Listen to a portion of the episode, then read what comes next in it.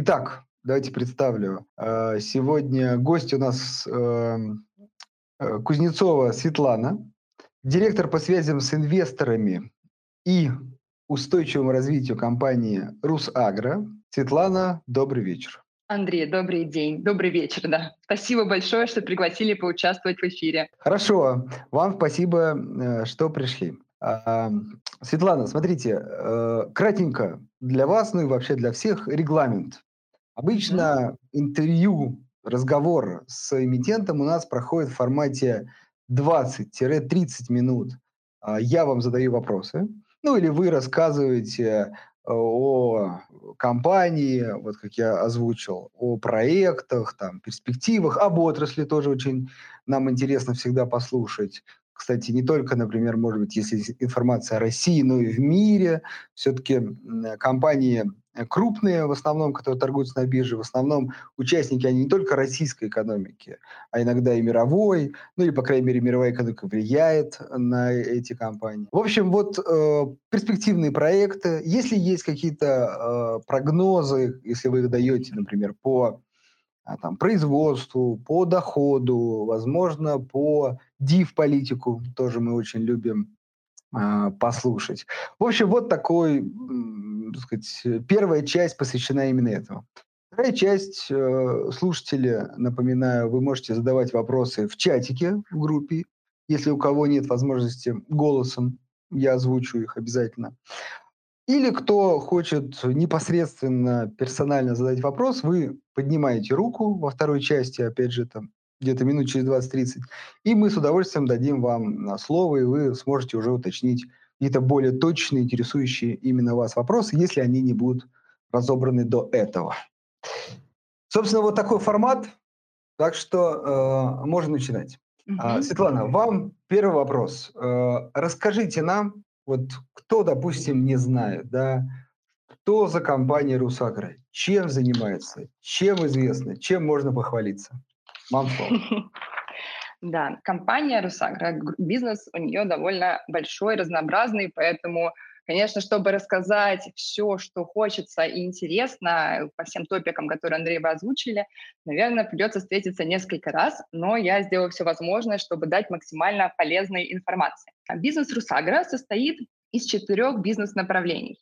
Это э, сельскохозяйственный, масложировой, мясной и сахарный бизнес. Компания а, занимается производством на территории России, э, пока иностранных заводов у нее нету, но э, продает, конечно, продукцию как на территории страны, так и поставляет э, продукцию порядка 60, 60 плюс стран.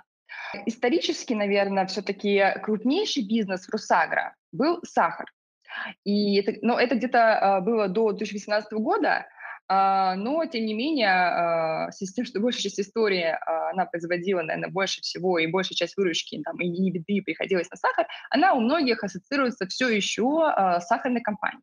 Хотя последние несколько лет ситуация изменилась э, в пользу роста остальных сегментов ввиду их расширения и ситуации с ценами. Так, например, по итогам а, последнего полного года, 2020, больше всего выручки компании принес а, масложировой бизнес, 46%. А больше всего EBITDA, 41%, принес сельхозбизнес. А, компания по результатам 2020 года стала крупнейшей российской компанией пищевой отрасли в России сразу после иностранных компаний, двух иностранных компаний, хорошо известных, PepsiCo и Nestle. А, в 2020 году компания достигла рекордных результатов а, по финансовых результатов.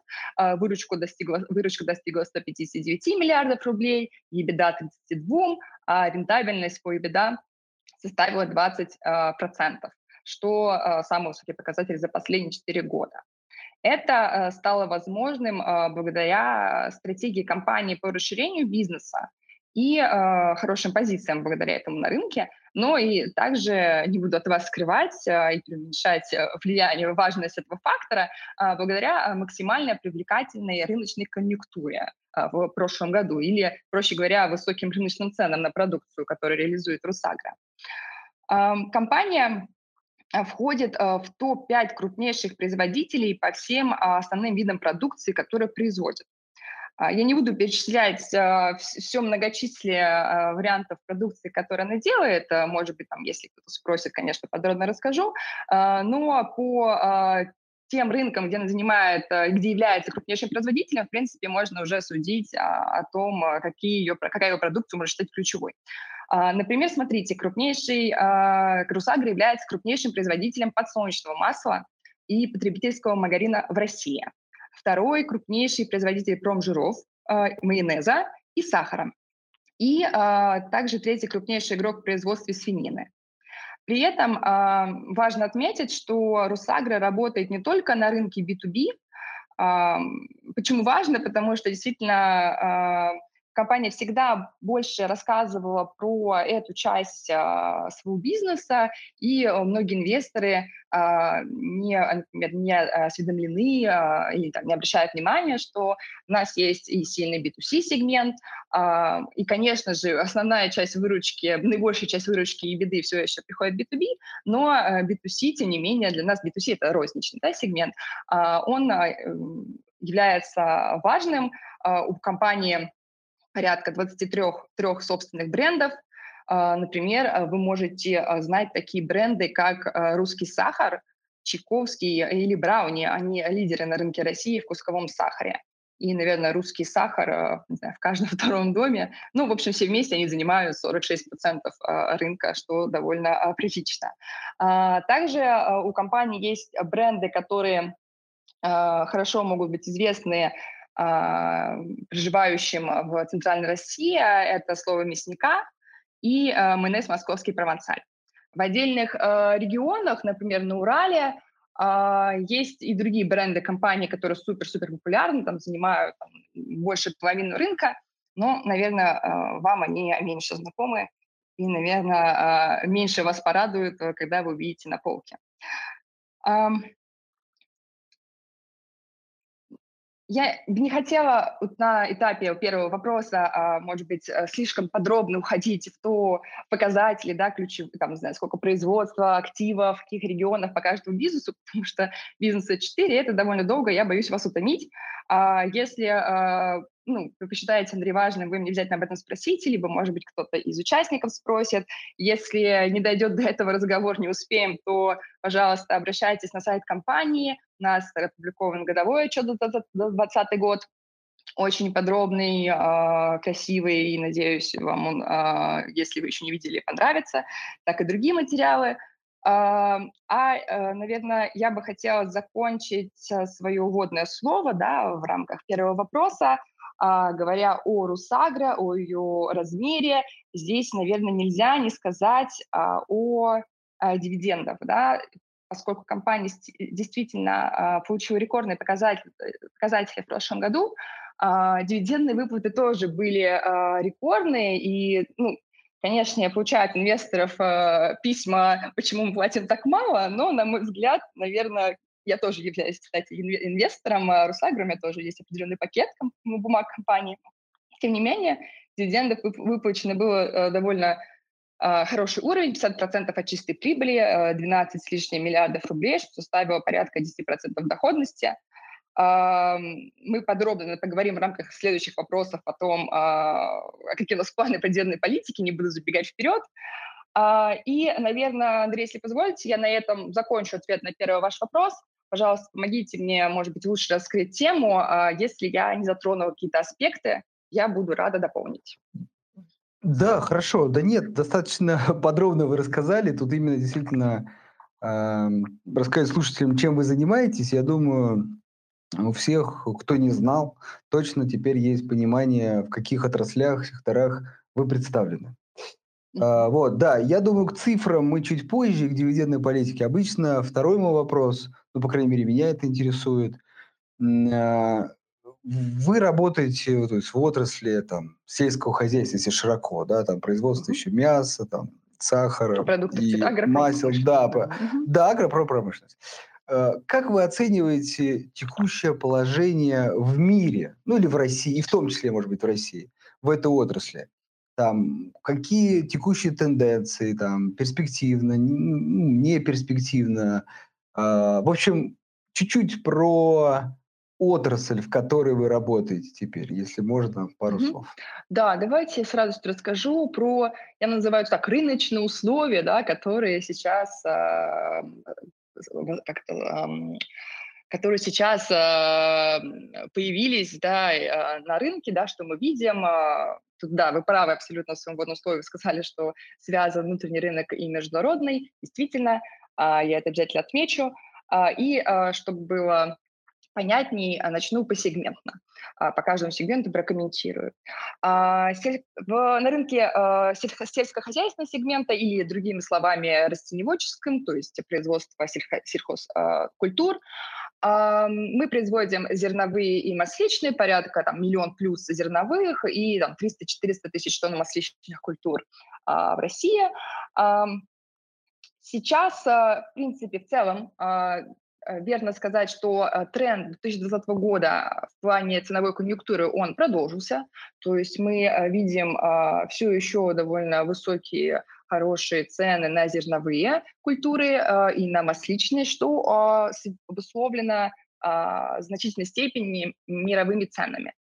Вот. Поэтому конъюнктура первого квартала была очень положительной, мы показали хорошие очень результаты. Во втором квартале а, ситуация значительно не ухудшилась, но уже, вот, например, сейчас мы видим а, а, уже под влиянием нового сезона некоторое изменение в цене. Например, если мы говорим про масличные культуры, сейчас появилась уже информация о посевной и прогнозы по урожаю подсолнечника, которые э, ожидаются на уровне выше прошлого года, что непосредственно всегда, ну, как почти всегда, да, э, влияют на динамику цен, тем, что да, цены снижаются, потому что спрос ожидается выше. Э, вот. Это в части, наверное, ключевые моменты э, Здесь еще важно отметить э, курсы валюты, да, потому что цены а, на российском рынке, они привязаны к международной, международной не в долларах, поэтому на итоговую цену в рублях, конечно, а, влияет и курс. Вот. Поэтому курс пока остается все еще рубль довольно слабым, и это а, ну, хорошо в целом. А если говорить про массажировую продукцию, здесь подсолнечное, если мы говорим про подсолнечном нерафинированном масле, то в течение 2020 года цены а, показывали рост, а, но по данным июня мы уже видим, что а, цены начали корректировку, что связано с ожидаемым во-первых, спросом на, предложением, извините, семечки, и, во-вторых, что связано с некоторыми заградительными мерами по регулированию рынка, которые правительство установило. С точки зрения мясной продукции, то рынок мясной продукции, он а, сезональный, а, то есть там, если посмотреть а, цены а, там, ежемесячные, то видно их колебания. Это связано с изменением спроса в зависимости от сезона. Ну, например, а, а, цены в летний период, вот, который сейчас происходит, а, как правило, растут, а, что связано с уменьшением предложения свинины в результате более медленного набора веса у животных. Так же, как и людям, им летом меньше хочется кушать. Вот. Но также, что еще важно для мясного бизнеса, для мясного рынка, да, особенно ну, для свиного, да, я подчеркну, что Русагра занимается на данный момент только свининой, вот поэтому буду говорить только за рынок свинины. И здесь в целом интересна такая тенденция, что последние несколько лет э, мы вместе с некоторыми другими игроками э, были сторонники того, что мы предполагали, что цены на животных должны падать, потому что последние года шло, шел значительный рост производства, мы уже достигли там, пару лет назад насыщения рынка, и э, все, что производится уже сверх, э, производится сверх, потому что есть э, круп, несколько крупных игроков, которые продолжают запускать дополнительные мощности, э, что, по идее, должно при э, ну, все равно ограниченном в целом спросе, да, конечно, спрос может э, на свинину расти а, ну, помимо сезональности, да, вот средний уровень спроса может расти в случае, например, а, очень высоких цен, повышения, давай так, кстати, так скажу, повышения цен на курицу, потому что потребитель начинает переключаться на свинину. В, его глазах эти продукты а, субституты, а, наверное, в наших не во всех, в моих, например, я, для меня это было удивление, что для среднего для потребителя это одно и то же. Ну, видимо, источник белка и источник белка. Вот, поэтому, э, несмотря на то, что мы ожидали, что рынок будет сокращен, ну, падать цены, э, и как бы готовились к этому моменту путем переключения на производство B2C продукции, но, тем не менее, оказалось, что ну, есть некоторые явления на рынке, которые помешали реализации этого видения, и сейчас мы видим последние несколько лет все равно довольно хорошие цены на рынке свинины и живка, и всей продукции, которая производится. А, это с чем связано? Это связано, например, в прошлом году это связано было с ситуацией в Китае, да, из-за из-за э, того, что э, в связи с заболеваниями там вымерло значительное поголовье животных, а Китай является крупнее, одним из крупнейших потребителей свинины в мире, импортером э, свинины в мире, э, и в результате э, это повлияло, там, дефицит, да, определенный дефицит внутреннего э, спроса э, повлиял на рост цен э, в мире. И э, несмотря на то, что Россия э, мало экспортирует и очень мало экспортирует в Азию, но вот рынок России все равно это косвенно как-то затронуло, и да, действительно цены были поддержаны. И другие э, факторы, которые регулярно влияют на цены на рынке последние несколько лет, э, в том числе в этом, Uh, это случай АЧС. Время от времени на рынке происходит случай АЧС. А АЧС – это африканская чума свиней, заболевание в результате которого а, у а, производителя появляется обязанность а, уничтожить заболевший, заболевших животных, тем самым снижается предложение живка на рынке, и цена тем самым поддерживается. Вот, поэтому вот эти два фактора глобально, да, э, Китай и э, ситуация в Китае и АЧС на территории России, они и при том, а, да, наверное, э, пожалуй, я еще добавлю Здесь еще важный момент. А, вот я упомянула о влиянии цен на курицу а, и свинину. А, действительно, в 2021 году и в 2020 тоже были случаи заболеваний на производствах курицы, что также что влияло на предложение курицы и влияло на цены на свинину. Вот. Поэтому вот э, несколько этих факторов, они э, по сути, да, повлия... поддерживают, продолжают поддерживать цены на свинину, хотя э, разумно предполагать, что цена должна падать, и мы, наверное, ожидаем, что в ближайшие годы это должно случиться ну, из-за того, что идет э, рост производства. Э, это э, по рынку мяса. И по рынку сахара, что здесь происходит? А, если мы говорим про а, сначала несколько слов про спрос предложения и как это влияет на цену на рынке. А, мировые, да, начну со спроса и предложения.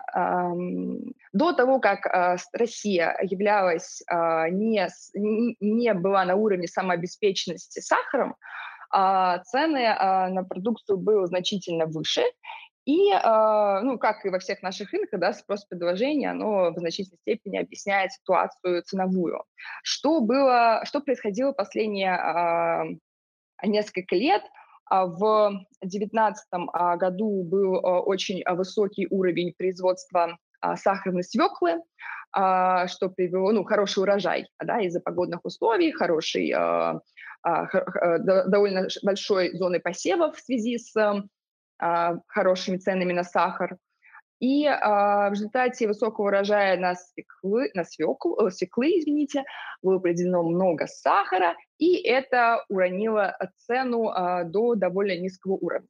Но что произошло в 2020 году, в результате а, падения цены а, производители сахарной свеклы они сократили посевы, а, и а, в том числе и из-за того, что происходило с ценами на сахарную свеклу, и э, из-за того, что происходило с ценами на конкурирующие культуры. То есть цены на зерновые, как мы уже обсудили, росли прошлый год, поэтому э, и на масличные. Поэтому, конечно, э, многие производители, э, ну, сельхозтоваропроизводители предпочитали сажать эти культуры, а не свеклу. В результате чего произведено было намного меньше сахара, чем годом ранее, и э, цена э, значительно выросла. Это привело к рекордно высоким ценам 2020 а, года и к желаниям а, государства а, вмешаться в уровень цен в конце года. И ну, это вмешательство, оно сейчас продолжает действовать. Оно касается розничных цен на сахар, но промышленные, ну, э, цены на сахар промышленным покупателям оно не влияет. Вот, поэтому сейчас мы видим все еще довольно высокую цену, но э, она будет меняться с наступлением и пресечением, да, как это сказать по-русски, да, с продвижением по э, сезону новому, да, потому что цена на сахар, она на нее влияют а, ожидания по объему производства сахара.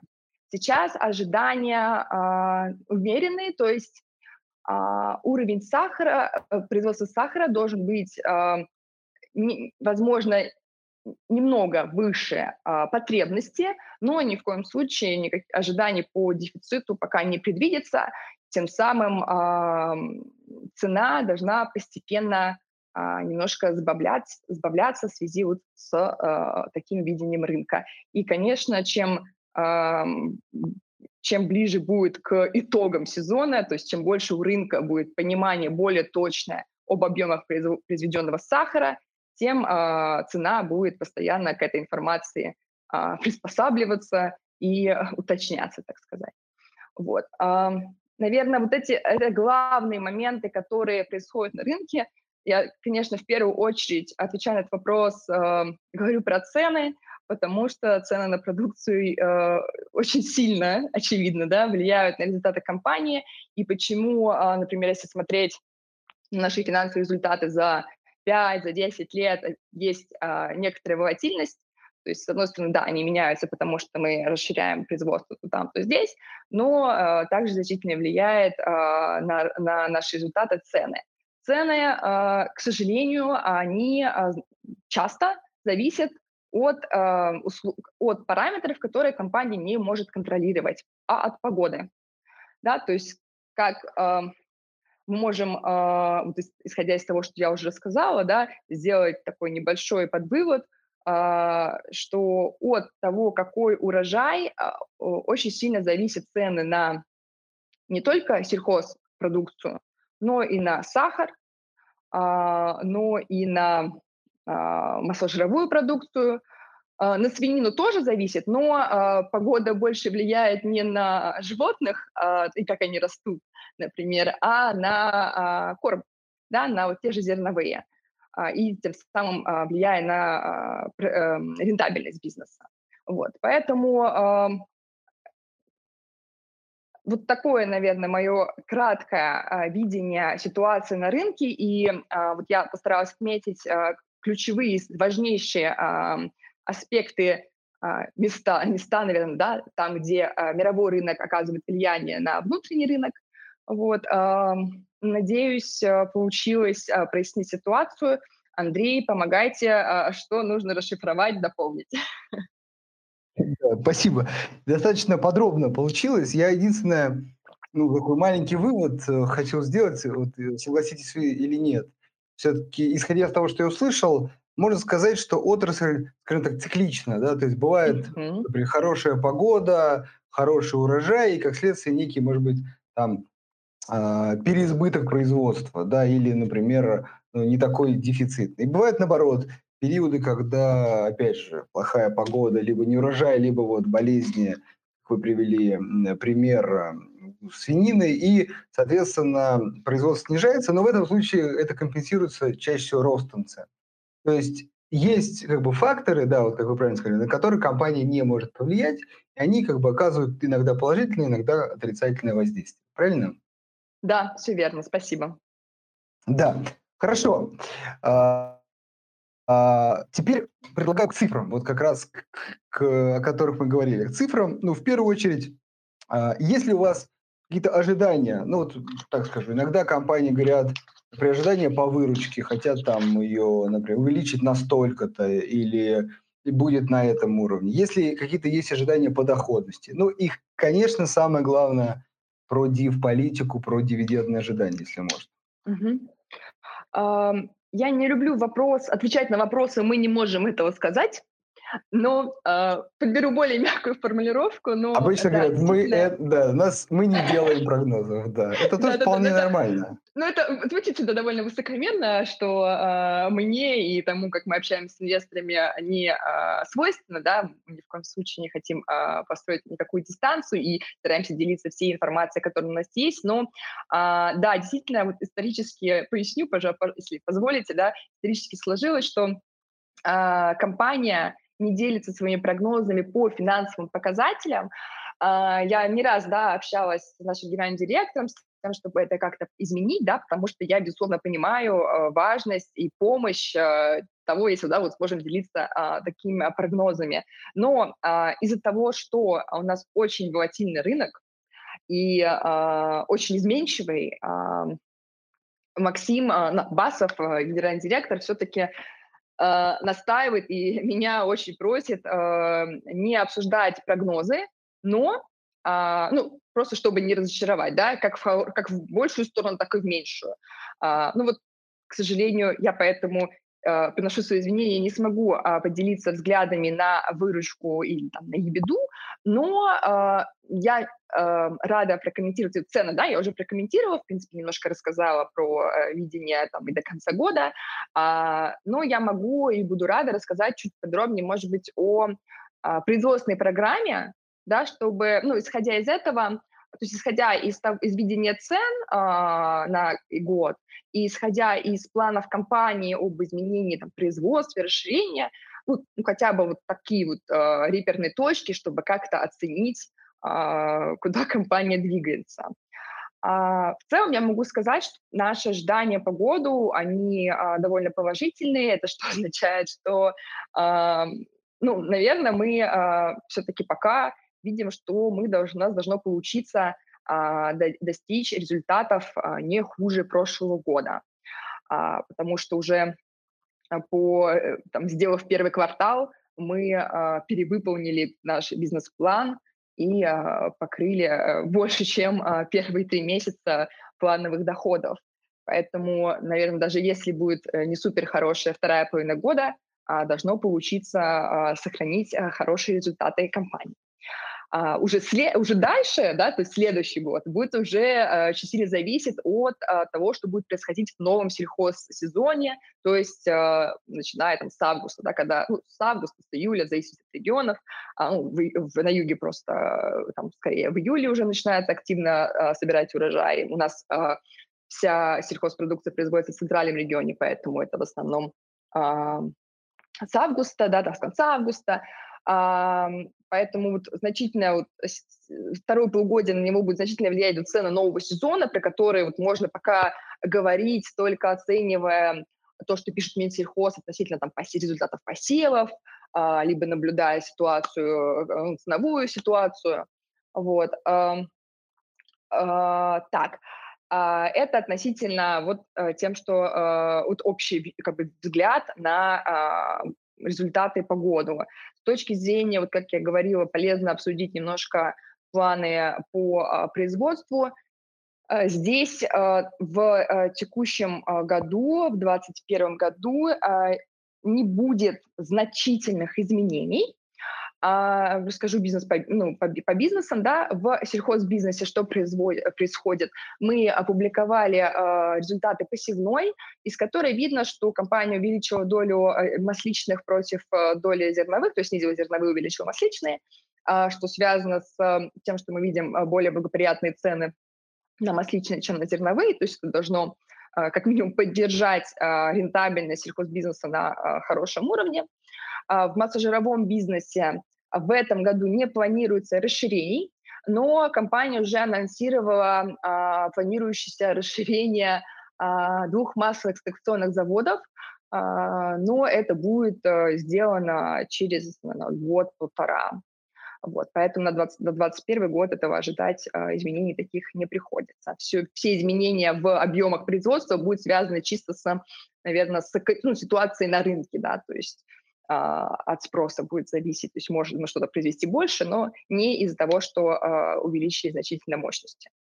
А, в мясном бизнесе будет, ну, мы ожидаем, да, а, небольшой, небольшую прибавку в производстве, где-то на порядка 30 тысяч тонн. А, по, результатам 2020 года было произведено 308 тысяч тонн живка. А по итогам этого года планируем произвести плюс, наверное, 25-30. А, это за счет чего? Ну, погоду, да, я говорю погоду. Это будет сделано за счет того, что а, выйдет на, точнее, не выйдет, а весь календарный год последние свинокомплексы, новые свинокомплексы, которые запустила компания, они выйдут на полную мощность. То есть в прошлом году они часть года работали на полной мощности, часть не на полной. А в этом году они будут весь год работать на полной. Это даст прибавку. А, ну, да, у нас в модели, конечно, заложено улучшение производственных показателей, но это бабка надвое сказала. А, очень надеюсь, что у них получится, но в любом ну, это прогнозировать а, довольно, наверное, гиблое дело.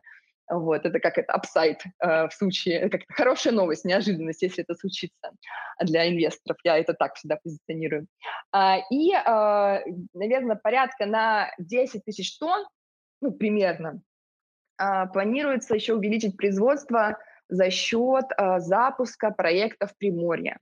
Русага с 2016 года строила кластер производства, вертикально интегрированный кластер – а, по производству свинины, и в сентябре планируется его официальное открытие и а, производство первой продукции. Вот. Вот за счет этих двух факторов производство свинины оно немножко увеличится.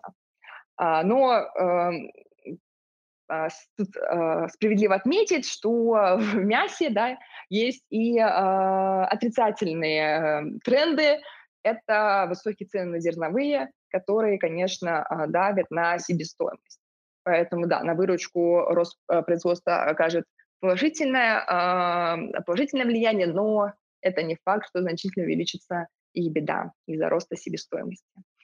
И э, по сахару, по сахару мы э, ожидаем, что будет произведено больше прошлого года, но э, не за счет расширения производств, а за счет э, хорошего урожая свеклы.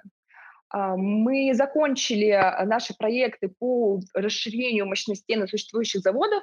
А, не видим пока возможности это продолжать делать, но и, возможно, и смысла, да, с учетом ситуации на рынке.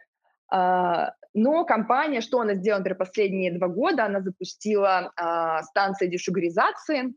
Это такие дополнительные мощности, как, ну, можно так их назвать, да, для, для чистоты эксперимента, а, они а, помогают а, компании добывать дополнительный сахар из того же объема свеклы, если просто говорить, да, и э, запуск э, этих мощностей тоже положительно влияет на э, производство сахара, но все-таки, наверное, главное здесь будет э, влияние оказывать на рост производства – это урожай свеклы, который ожидается а, на уровне выше прошлого года, когда он был а, супер низкий.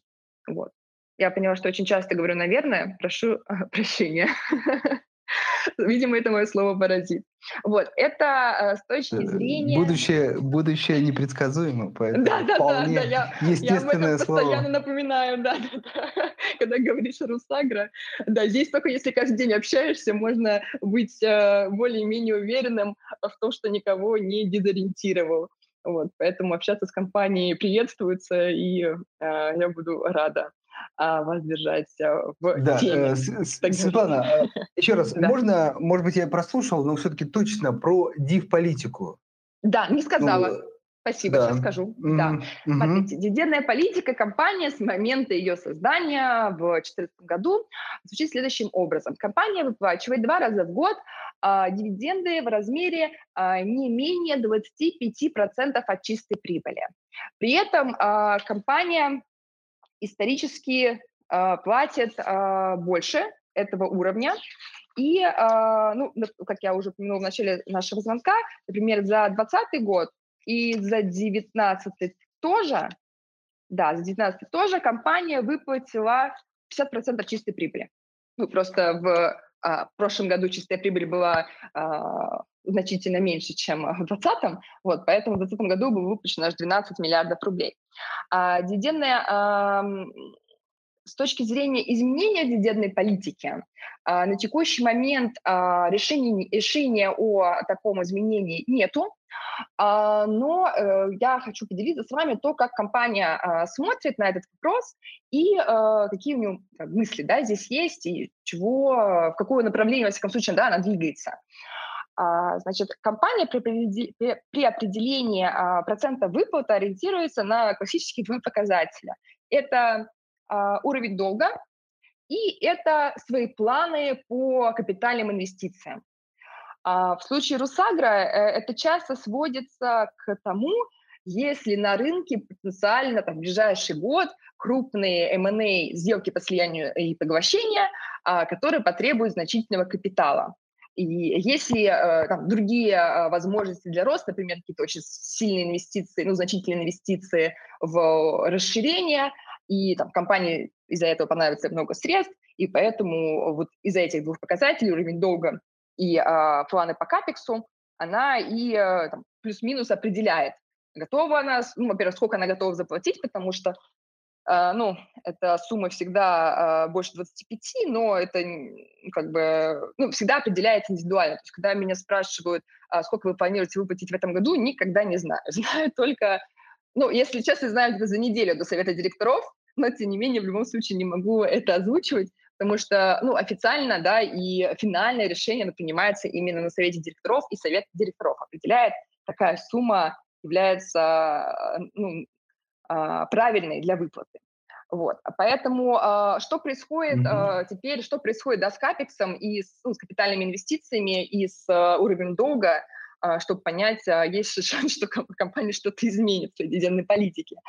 А, смотрите, уровень долга у компании сейчас довольно невысокий. У а, главного акционера компании Вадима Машковича есть а, а, такое требование, которое поддерживает совет директоров, это что он не хочет, чтобы больше нескольких лет у компании был а, долг а, больше, чем два, а, два раза, ну, мультипликатора 2 э, чистого долга к EBITDA. По результатам 2021 года был достигнут показатель 2,1, по результатам первого квартала показатель 1,6. Но в первом квартале всегда, ну, а, обычно, обычно да, рекордно низкий, а, а, низкий вот этот уровень долга в связи с а, оборотным капиталом, а в течение года он растет, но в целом по году он и будет, наверное, около двух. А, до этого несколько лет он был чуть выше в связи с сделкой а, по сделкой с активами солнечные продукты, а, которая была структурирована таким образом, что компания приобрела очень большой долг, вот, но а, вот сейчас она уже нормализовала свой уровень долга, что а, должно быть положительно влиять на решение относительно выплат дивидендов. Что касается капекса, то на 2021 год сейчас компания планирует потратить до 20 миллиардов рублей это ну, довольно большая сумма, ну, относительно а, прошлых, э, прошлых расходов. Ну, во всяком случае, она не снижается. А почему она еще в этом году не, не снижается? Это из-за а, окончания инвест-фазы а, вот этого проекта в Приморье. Это очень большой крупный проект, а, там около, около 40, 30, 30 плюс, в общем, 30 плюс миллиардов рублей. И а, вот еще э, последние инвестиции ожидаются к реализации в этом году, а, плюс ожидаются некоторые вот, инвестиции в расширение а, массово заводов, которые я упоминала. Поэтому есть еще вот небольшие какие-то проекты, да, на которые еще средства понадобятся. А, что касается следующих лет, да, то э, есть действительно на, как говорится, на столе несколько вариантов э, привлекательных вариантов а, сделок по слиянию поглощения, но сейчас очень рано говорить о возможности их, ее реализовать. А, поэтому а, я думаю, вот мое, мое, вот здесь я опять-таки э, далее в своих комментариях не могу говорить о официальной позиции компании. Официальная позиция компании, это посмотрим, как, как сложится, условно, ну, исходя из этих показателей. Мое личное видение, что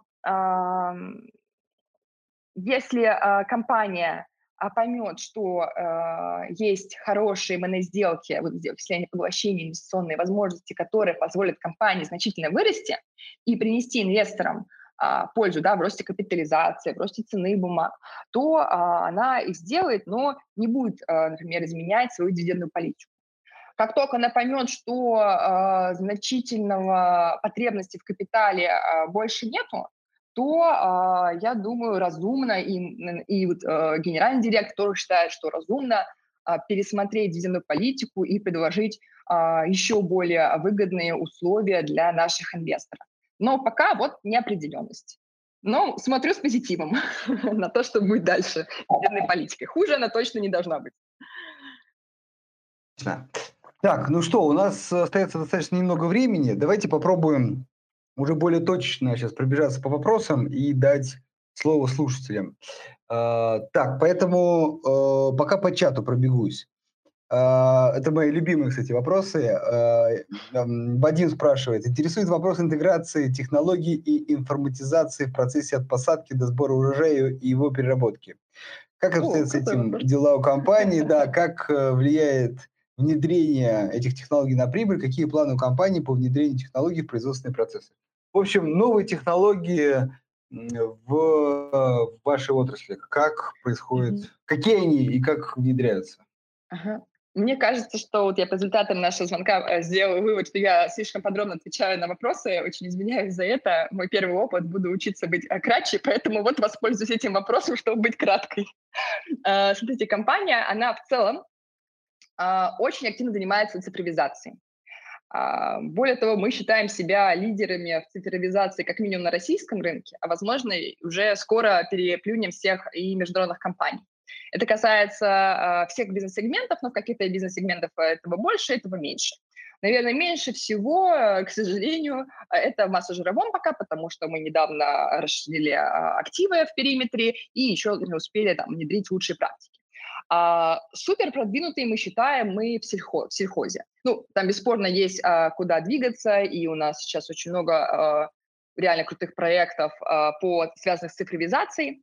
А, отвечая на вопрос, вот если говорить про именно сельхо, ну, сельхо, производство сельхозтоварной продукции, то а, мы, а, во-первых, используем все а, передовые а, существующие на рынке технологии по анализу а, полей, по то, что называется точному управлению полей. А, мы пользуемся а, сервисами такой компании крупной известной, как Кропио, но мы делаем еще более. Мы в рамках работы с Кропио, которую мы считаем очень успешной, и работа с компанией была очень положительно оценена, но в рамках этой работы мы выявили часть моментов, которые нам не хватает, и мы не постеснялись, не поленились а, создать команды и заниматься тем, чтобы а, двигаться дальше и а, сделать а, систему управления еще более точной. У нас реализуется, а, есть несколько цифровых проектов, которые реализуются, например, не в периметре Русагра, а которые инициированы а, нашим глав... нашими двумя крупнейшими акционерами, это Вадимом Максимом, а, Вадимом Машковичем и Максимом Баффом, который также является генеральным директором. Это Асистагра и цифровой фермер. Они э, активно, на время от времени рассказывают об этом, как минимум время от времени рассказывают об этом в прессе. Это проекты, которые э, позволят э, выйти здесь еще на более новом, новом уровне. Но, по сути, все тренды ключевые, которые есть, это, не знаю, использование цифровых платформ, это использование там, спутниковых снимков. Вот у нас сейчас проект по использованию снимков с дронов – по... А, у нас и были испытания техники а, дистанционного, а, как они, без а, автопилоты, автопилотной техники на полях. У нас есть а, там, автоматизированный сбор а, данных. Ну, то есть, по сути, все ключевые технологии, которые присутствуют в точном земледелии, то есть так называется в целом эта сфера, в компании применяются – какой эффект от этого? А, ну, мне поделиться, наверное, не сказать об этом сложно, а, но точно положительный, а, но пока, наверное, не в десятках миллионов рублей. И более того, пока нам его сложно точно оценить для того, чтобы поделиться с рынком. То есть, например, когда готовлю годовой отчет, пишу про наши технологии, но, к сожалению, там много воды, ну, я это прекрасно понимаю, и, и в ответе в моем, да, не так много точности, это потому, что мы пока очень аккуратно про это рассказываем, а, дабы а, не выдать слишком полезной много информации конкурентам. Но в целом, да, придется, в общем, вынуждена ограничиться своим честным словом, что, да, уровень цифровизации у нас довольно высокий, и а, будет только расти в ближайшие годы, потому что на это выделены значительные ресурсы и сформиру- сформули- сформированы очень а, профессиональные команды. А, идем к следующему вопросу. А, Альберт спрашивает, есть ли у компании валютная выручка? Имеется в виду, продаете ли вы непосредственно что-то за рубеж? И если э, да, то какая она в общем э, объеме? И как продолжение, тут много на эту тему вопросов. Есть ли планы по такому более агрессивному выходу на зарубежные рынки? Угу. Смотрите, по 2020 году а, где-то 32% а, выручки была от экспорта. Будет ли она расти? Ну, да, она, скорее всего, будет расти, но это будет вли... Э, ну, на это будет также влиять ценовая ситуация. Но в целом компания, да, на цель э, планирует э, развивать свои экспортные поставки, потому что, в том числе потому, что есть э, продукция и рынки, э, нет, как сказать правильно, э, есть рынки, э, которые есть рынки иностранных, э, рынки зарубежных стран, которые растут а, по продукции, которую мы производим, тогда как в России идет стагнация. Например, а, вот самый такой яркий пример – это а, экспорт маргарина, ну, потребительского маргарина. В России спрос, он давно стоит, на то и снижается, да, а в странах Центральной Азии спрос растет, и мы там занимаем такие страны, как Казахстан, Узбекистан, а, в этих странах мы э, занимаем довольно лидирующие позиции, и спрос там растет, поэтому, например, туда, да, мы ожидаем, что а, экспортные поставки будут расти.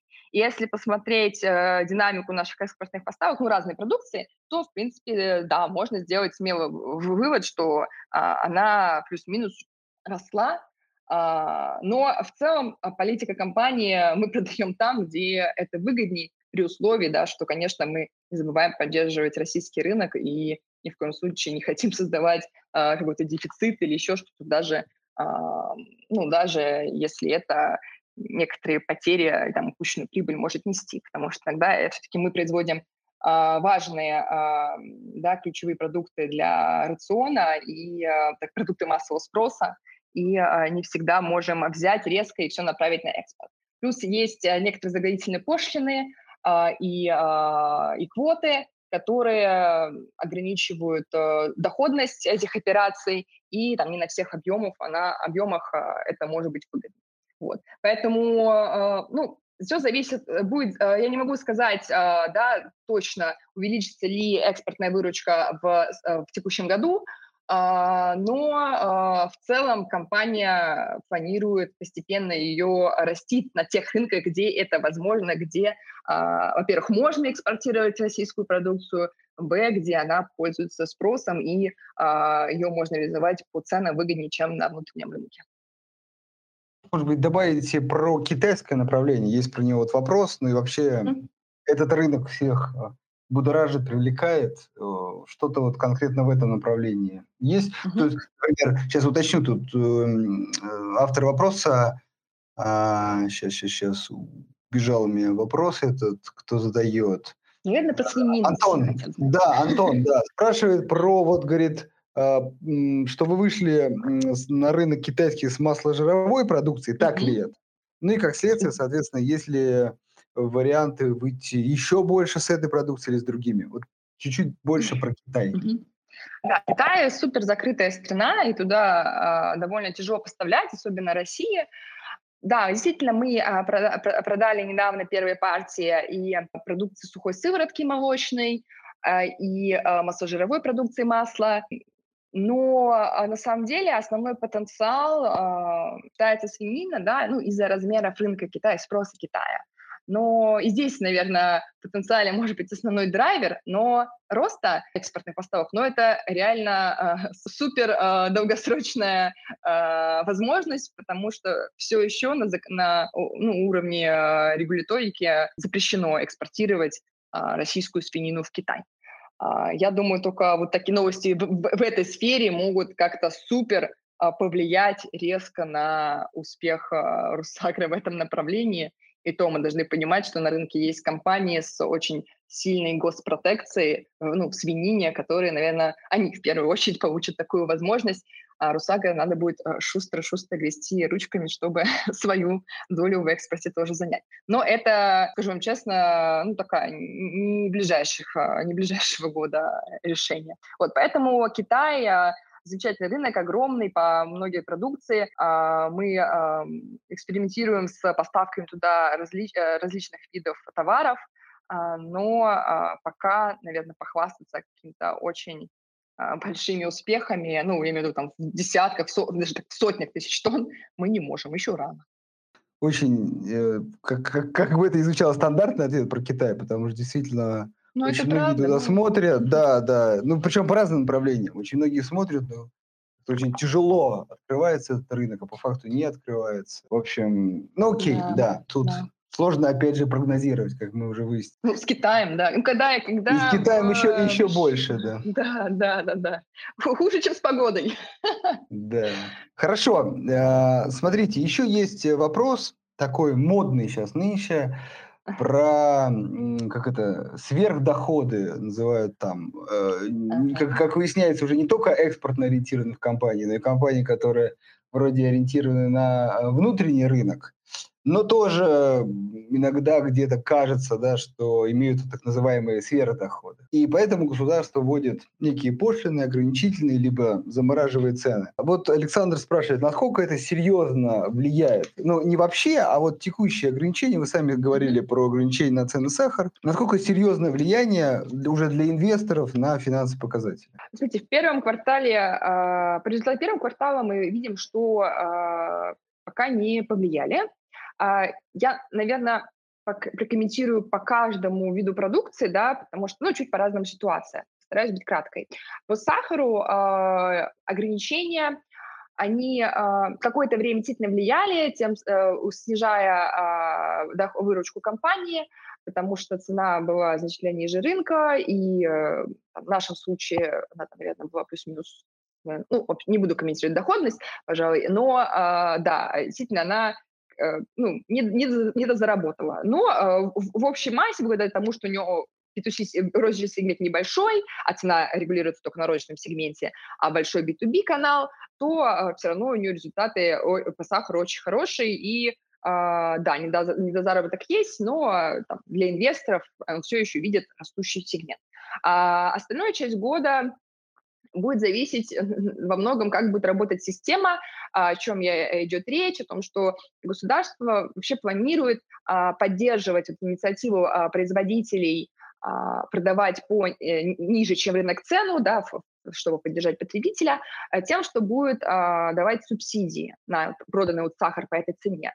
Если, если государство сохранит свою позицию по данному вопросу, ну, то есть там не передумать, не изменит что-то, и действительно будет их выплачивать, да, то тогда ну, влияние будет вообще минимальное, да, потому что субсидия как раз плюс-минус до рыночного уровня доводится. А, вот. Если нет, то да, действительно риски есть, потери а, будут. Вот. А, по маслу, да, есть еще ограничение по цене на бутилированное масло. Здесь а, ну, недозаработанные при, прибыль там, и потери а, от, от меры, они ну, близятся, наверное, к нулю. Да, это связано с тем, что, в принципе, Русагра продает бутылку на внутренний рынок в розницу по цене, которую вот установили как потолок, поэтому ей даже не пришлось никак особо менять эту цену. Может быть, только каким-то отдельным каналом, но в среднем нет. Вот.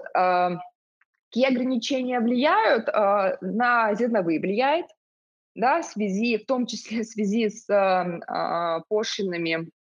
Русагра пересмотрела э, свою политику в пользу масличных, потому что, хотя на масличные тоже есть квоты, но посчитала, что в целом это меньше затронет, и масличные все еще будут более привлекательной культурой. Вот. По есть еще меры по а, ограничению, э, ну, не ограничению, а по, а, ну, по пошлине да, на экспорт а, растительного подсолнечного масла, на сырого подсолнечного масла. И это, вот эта мера, она, наверное, даже может положительно повлиять, да, потому что если ты меньше можешь, ну, страна может меньше экспортировать масло, значит, его больше на внутреннем спросе, ну, на внутреннем рынке. Если на внутреннем рынке больше масла, то цена сокращается и цена на семечку сокращается. это, по идее, может повлиять в целом на сегмент массошировой Русагро положительно.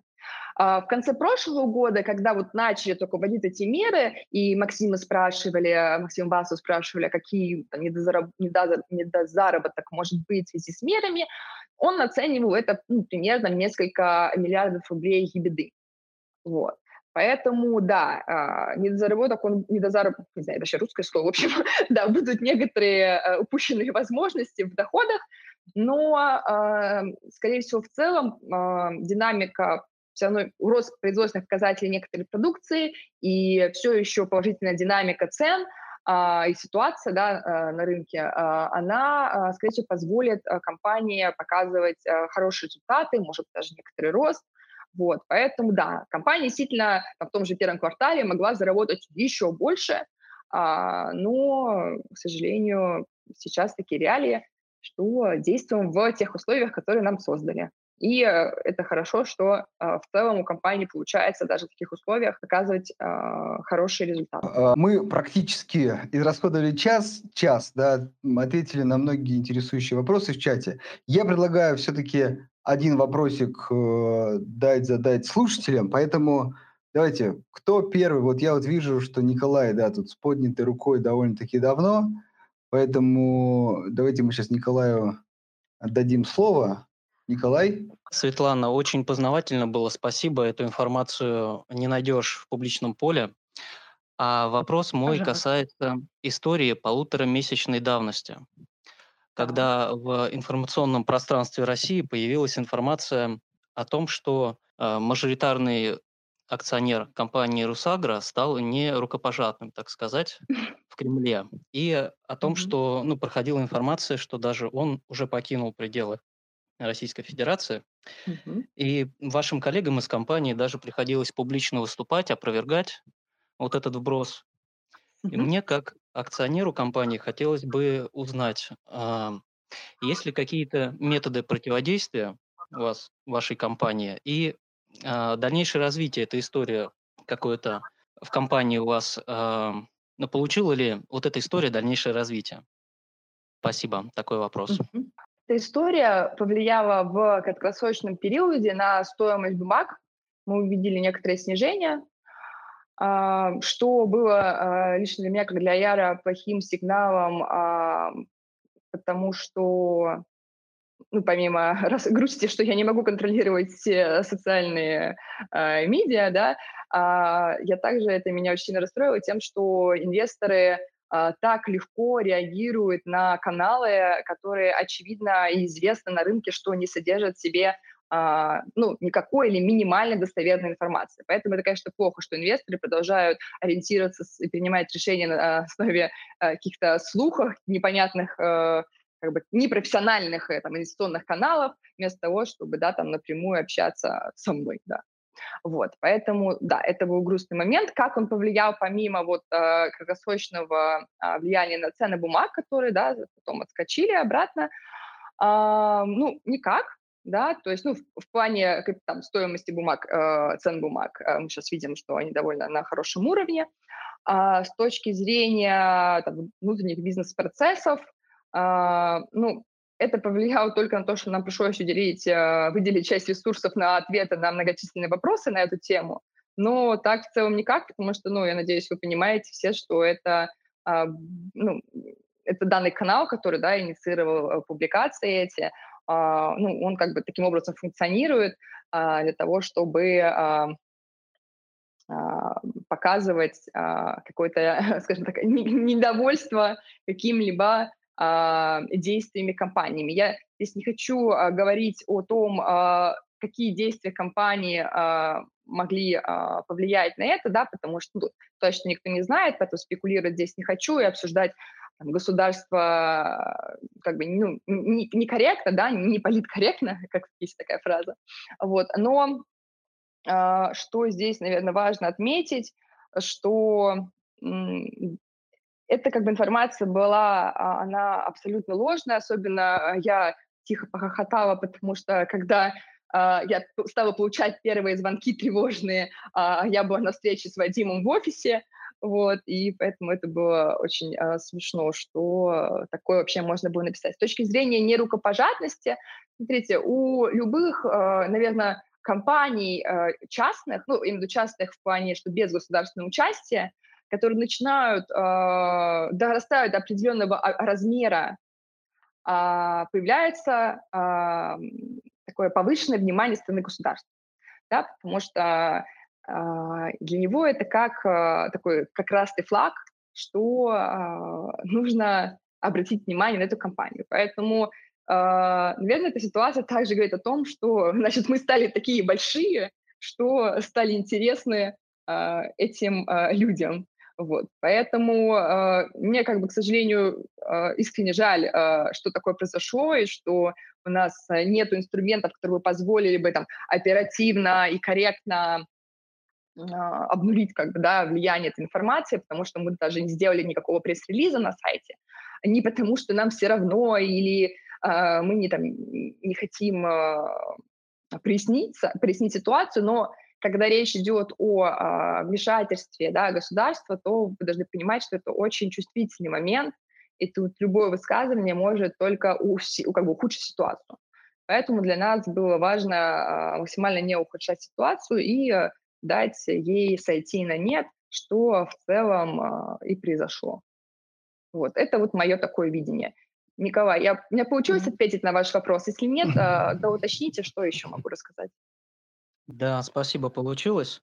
В принципе, такая ситуация а, тем, кто не поверил в бросу, она помогла даже по а, небольшой цене закупиться у тех паникеров, которые начали. Это правда, да. Да. Да, это добавлю, да, это прям так и есть, действительно. Ну, в общем, ну, наверное, как, я раз вот рынок, а, Андрей, а вот рынок так и работает, да, это а, не полнота информации, да, и у, зато у игроков, то есть так мы обычно постепенно растем, растем, и нет возможности сделать вот такую вот эффективную сделку, пониже купить, подороже продать, да, а здесь вот благодаря этому сбросу такое появилось, и поэтому более умные выиграли на более наивных. Вот как бы и ну, работает. Э, это да, да, как, как минимум э, глобальный кризис, э, например, там 2020 года показал это, да, что тоже там, все хранили мировую экономику, вот сейчас э, все там боятся про инфляции, да, то есть как бы некого избыточного спроса, как все перевернулось буквально за год. Так и в частности в этой истории, ну, наверное, я просто себя добавлю, что это как раз не история компании, наверное, это история там там, ЦБ или других органов контролировать ну, такое влияние на рынок, да, вот, ну, собственно, окей. И тут мне действительно сложно что-то комментировать, если люди доверяют э, таким мнениям, ну, значит, э, пока они только в начале пути инвестиционного, я думаю, со временем разберутся, кому можно доверять, кому нет. Хорошо. Знаете, их... У Русагра я была готова, что время от времени все равно есть какие-то ну, неприятные ситуации с компанией. Компания большая, компания тоже не всегда мягкая и пушистая. Поэтому да, ну, бывают такие шероховатости. Эм, Светлана, вам огромное спасибо. Я думаю, всем было очень интересно послушать, узнать, э, разобраться, что такое Русагра. Я всем рекомендую э, присмотритесь к этой компании, безусловно, инвест решение исключительно за вами, но действительно само сельское хозяйство в России очень бурно развивается. В мире можно сказать, что это все такая сформирован, сформированная отрасль, но тоже население растет, и мы видим по ценам, что спрос есть. Поэтому действительно а, это та сфера, которая может диверсифицировать вас, ваш, например, особенно российский портфель, который, ну, все-таки в большинстве случаев состоит чаще всего сырьевых компаний. Вот здесь э, отрасль немножко другая и диверсифицирует ваши инвестиции. Поэтому Присмотритесь, изучите показатели. Много сказали полезного, что тоже может быть для вас пищей э, к размышлению. И, в общем, я надеюсь, вы примете, как я люблю говорить, взвешенное решение. Светлана, вам огромное спасибо и успехов вам и вашей компании во всех начинаниях. Спасибо большое. Спасибо, Андрей, еще расскажу вам большое за приглашение. А, мы только начинаем, ну, наверное, этот путь по активному общению с розничными инвесторами, и для меня очень важна такая возможность. И я хочу а, завершить, а, сказав, что А, мы действительно стараемся быть максимально открытой компанией, поэтому а, вы а, свободны обращаться ко мне по официальному ящику ayar.sobaka.rusagagroup.ru, да, который есть на сайте компании, со своими вопросами, любыми, самыми, вам, может быть, кажущимся странными, пожалуйста, я постараюсь вам с радостью да, помочь на них ответить или там, подсказать, где посмотреть. Вот, поэтому спасибо вам большое тоже, участники, большое за ваш интерес. А, компания у нас действительно очень интересная. А, ну, надеюсь, она будет продолжать расти, да, и верю в это. А, и она довольно сложная, поэтому какая-то небольшая потерянность, да, и ну, не, небольшая потерянность, она, естественно, нормально, да, вот мне тоже и получилось, наверное, все рассказать, что, может быть, даже Андрей изначально хотел, да, потому что, ну, непросто. Вот. Но, пожалуйста, э, в общем, будьте Обязательно еще раз позовем. Да, зовите да, обязательно. обязательно позовем. И вы нам еще, еще расскажете. Да, спасибо, Все что да, вот как раз важно и общаетесь и с частными инвесторами. Это тоже действительно ценно. Угу, На этом да, все. Согласна. Всем спасибо да. и хорошего вечера. Всего хорошего. До свидания.